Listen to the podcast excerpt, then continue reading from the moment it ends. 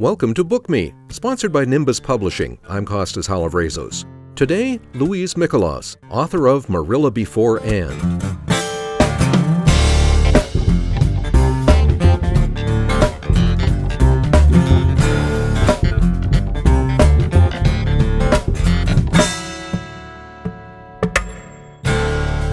We are surrounded by mysteries. They're called elderly human beings. Nothing in their appearance gives you a smidgen of information about their lives half a century or more ago, their loves, their dreams, their tragedies. Only they know their stories. But with a familiar fictional character, a writer can create that earlier life in colorful detail that reveals essential truths about the person we thought we knew from a book or a film. Louise Mikolas has done that with a central figure in the Anne of Green Gables books, the intimidating adoptive mother of Anne, Marilla Cuthbert. Louise's debut novel, Marilla Before Anne, takes us back to 1841 on Prince Edward Island, when Marilla was approaching her 18th birthday and about to experience a sequence of events she never could have imagined, but would shape the adult she became. Louise, welcome to Book Me. Thank you, Costas. Thank you for having me. Well, first of all, for people who uh, have not entered the uh, Anne universe through books or the TV shows or the musical, tell us about the Marilla that Anne fans know. Well, the Anne fans know tends to be a very rigid, very stoic, a very pious woman in some ways, and very cold and unaffectionate. And that's how she is seen and known by, you know, all the Anne fans. I mean, there's there's a level of affection for her, I think, in that she did adopt this little girl, you know, while she, in her 50s, and so there is some appreciation of that, but still a very a very cold spinster. I understand your decision to write about Marilla was sparked by something that Margaret Atwood mentioned in an essay. Tell yeah. us about that. Well, I began my research on this book back in uh, the fall of 2017. and I was researching to see what was written about Marilla. What did we know about her? And maybe I just wasn't aware. But when I started the research, there weren't any books specifically about Marilla. But however, I did come across a quote from Margaret Atwood that talked about that um, the closeness that was there between her and Marilla. And it just sort of sparked an idea for me that there was more to that than met, met the eye. Yeah, that, that certainly did influence it. And in some ways, when I read it, I felt as if I knew the story complete. So I, I began from there to write it. So, in a way, the original Anne of Green Gables might have worked on a couple of levels. Anne's hijinks would uh, engage younger readers, but older people might find something interesting in Marilla. Oh, absolutely the young girls who read this book now are middle aged, older women, and like me, they can identify with Marilla now certainly more than they could back then. And so I think this take on who she is, and maybe that question they may have had about who is she, I think will get answered. And I'm hoping they enjoy it. Did the fact that the late Budge Wilson, that great writer, wrote a prequel to the Anne books called Before Green Gables about Anne's childhood. Have any influence on you in writing about oh, Marilla? Absolutely. I, I, I loved that book. Of course, I read, you know, I read that book as well. And so mine tends to be almost prequel to that in that it weaves its way through that story as well. And so, you know, in the original Anne story, there's one page where we get a little bit of a glimpse into Anne's history. And so Budge took that and then turned that into a book. And she, she did a beautiful job of, of doing that. And so, yes, I didn't change a lot of what she created. I just sort of built on it. It very much was a part of the story as you suggested, the, the Marilla of the original Anne books is uh, puritanical and authoritarian, but the 17 year old Marilla you've created is anything but. Describe her situation for us at the beginning of your book. Well, the situation is that she's been, I guess, she has a bit of a spirit and it's been a bit smothered by her, you know, controlling mother, and so she she just decides to rebel. You know, the opening scene is her sneaking out of her bedroom window and to go off to a dance with her best friend Rachel. That'll be surprising because people know both Rachel and and uh, Marilla, and they are good friends in the Anne books, and so they were young girls together, and they're very close. So that scene, I think, just sets the stage for oh this Marilla we're going to talk about, we're going to get to know her now. That scene was very vivid for me, and that to me started the whole, you know, that's who she is, and that's what started the story. Is it fair to say there's some uh, Anne in the young Marilla? There is. Uh, there's a feistiness and there's a willingness to be brave. I mean, I think of Anne's character as being so brave and so accommodating and so forgiving and whatever. And and Marilla was that, but boy, she, there was there's a feistiness there as well. Uh, there is a, a certain innocence about the Anne books, the originals. What compelled you to write with much greater realism about life in the 19th century, especially for women, both young and adult? Yeah.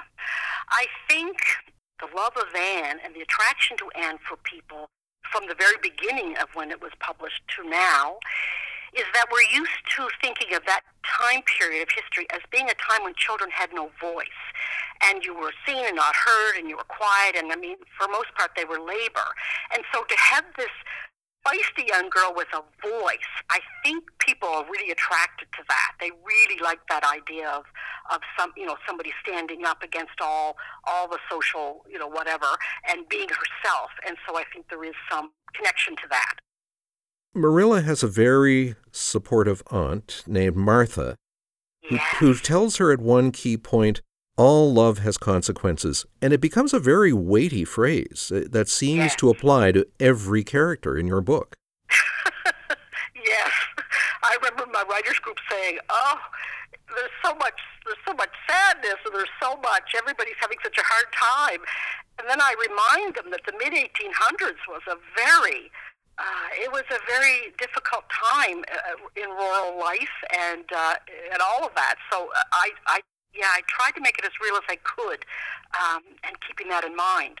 And there's a lot of uh, trying to cover up the realities of what's going on in a small community. Yes, and there always is. There always was that. You know, the I had one of my writers group members saying that he had fr- uh, family in Prince Edward Island, and he said like you just describe, you know, my grandmother to the T. You know, that's that straight back and and and just rule the roost. You know, women really were um, in their homes certainly very powerful, and so I wanted to show that and uh, and bring more of the focus into what uh, the strength of women within that period of time.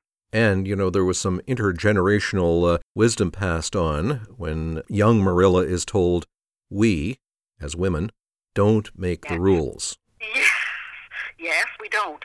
But uh, as the as my story as it goes on, it does certainly talk about the fact that they didn't at that time get to make the rules, but they certainly, as women, supported each other in working around those, and helped each other in in lots of ways uh, in spite of that. There are uh, legions of people, of course, all around the world who've read the original Lucy Maud Montgomery books. How much did you consider their expectations or, or even potential reactions to the young Marilla Well- you've created? Yeah, I certainly did. You know, that was one of the first things I had to deal with. Is it was some people may not like this at all, and I may offend, and I wouldn't want to do that with the Anne fans and the people who who really love this character for for her purity. But I just think that as an as Marilla, you know, is not Anne, and I, I want people to have the chance to know who Marilla is and sort of love her for who she is as well. And I'm just hoping the next generation of readers uh, of the Anne series will appreciate now learning more about this adult person. I'm wondering when people read your book, Marilla Before Anne, people who are familiar with the original Anne of Green Gables books, might they get answers to some of the questions that have been hanging out there ever since the originals were written? Oh, I think so. In the Anne books, there's just a mention where Marilla, you know, there was some hint that she'd had a previous love. Something had happened, and she never forgave him. And she regretted that later on, as the Anne stories talk about. So in this story, readers are going to know what happened, and they're going to get the answer to why she couldn't forgive John.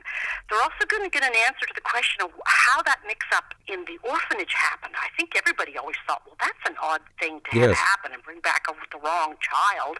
And so I think readers are going to really love finding out, like, oh, that's what happened. so uh, that part of it, I think, will be fun for them to get the answer to some of those questions that, that the Anne books just hinted at. At what point in your life did you decide you were going to do everything you could to write this novel? As I only, uh, as my website says, I only started writing after I retired from work. So I began at that time to write a story because I had time. Uh, part of it was also because I, I had worked for government for almost 20 years and I was into a work routine that I knew so well. And I just took that structure of work and I just took it to the computer and began writing. So I'd write in the morning, take my lunch, you know, have, have a break in the afternoon. I, I basically worked, worked Monday, worked Monday to Friday, had my weekends off. So I felt like I was in a good place to be able to pick up and start doing that work. I had an idea for a long time, and so I wanted to get that down on paper, and I did.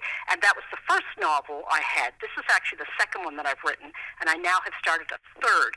So uh, I read all of my life, but I never imagined I could write a novel, really didn't, and was thrilled at this idea and the ability to, to create these characters or that they somehow tell me their story and I promise to get it out to people to read. that's, the, that's the bargain. Well, what were some of the most helpful things you did while writing Marilla Before Anne? Well, I certainly uh, did everything a new writer's supposed to do. I found a writers group. I joined the Writers Federation of Scotia. I attended workshops. I just was in a learning mode. I think I knew how to tell a good story. I needed to develop my craft. That's the one thing that I felt I probably wasn't as good at as as other writers are, and I certainly can name a few.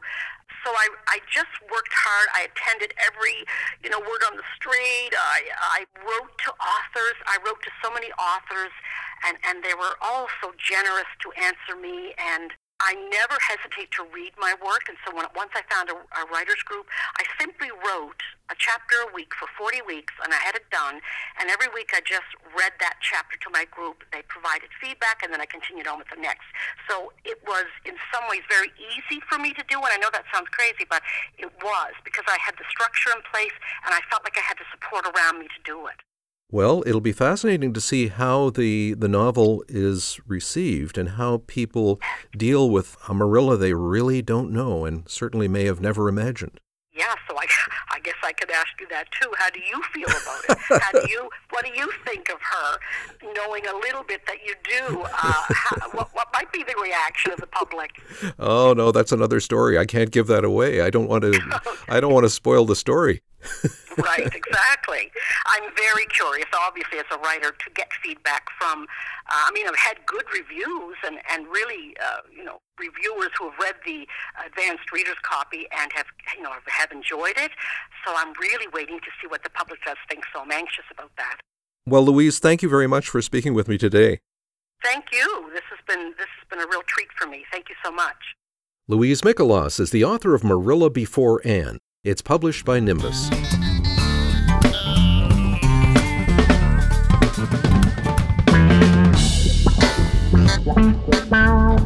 If you'd like to comment on today's podcast with Louise, our email address is info at bookmepodcast.ca.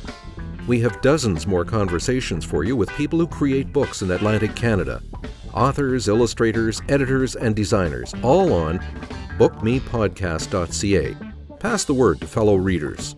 On Instagram, get an alert every time we post a new interview. Just follow at BookMePodcast. If you're in the Lunenburg County area, you can hear one of our podcasts every evening on the nonprofit radio station CHLU 93.7 FM, just before sign off around 9 o'clock. Book Me is sponsored by Nimbus Publishing, the kindred spirit of all things digital, Laura Hines. I'm Costas Halavrezos. Now, let's go read.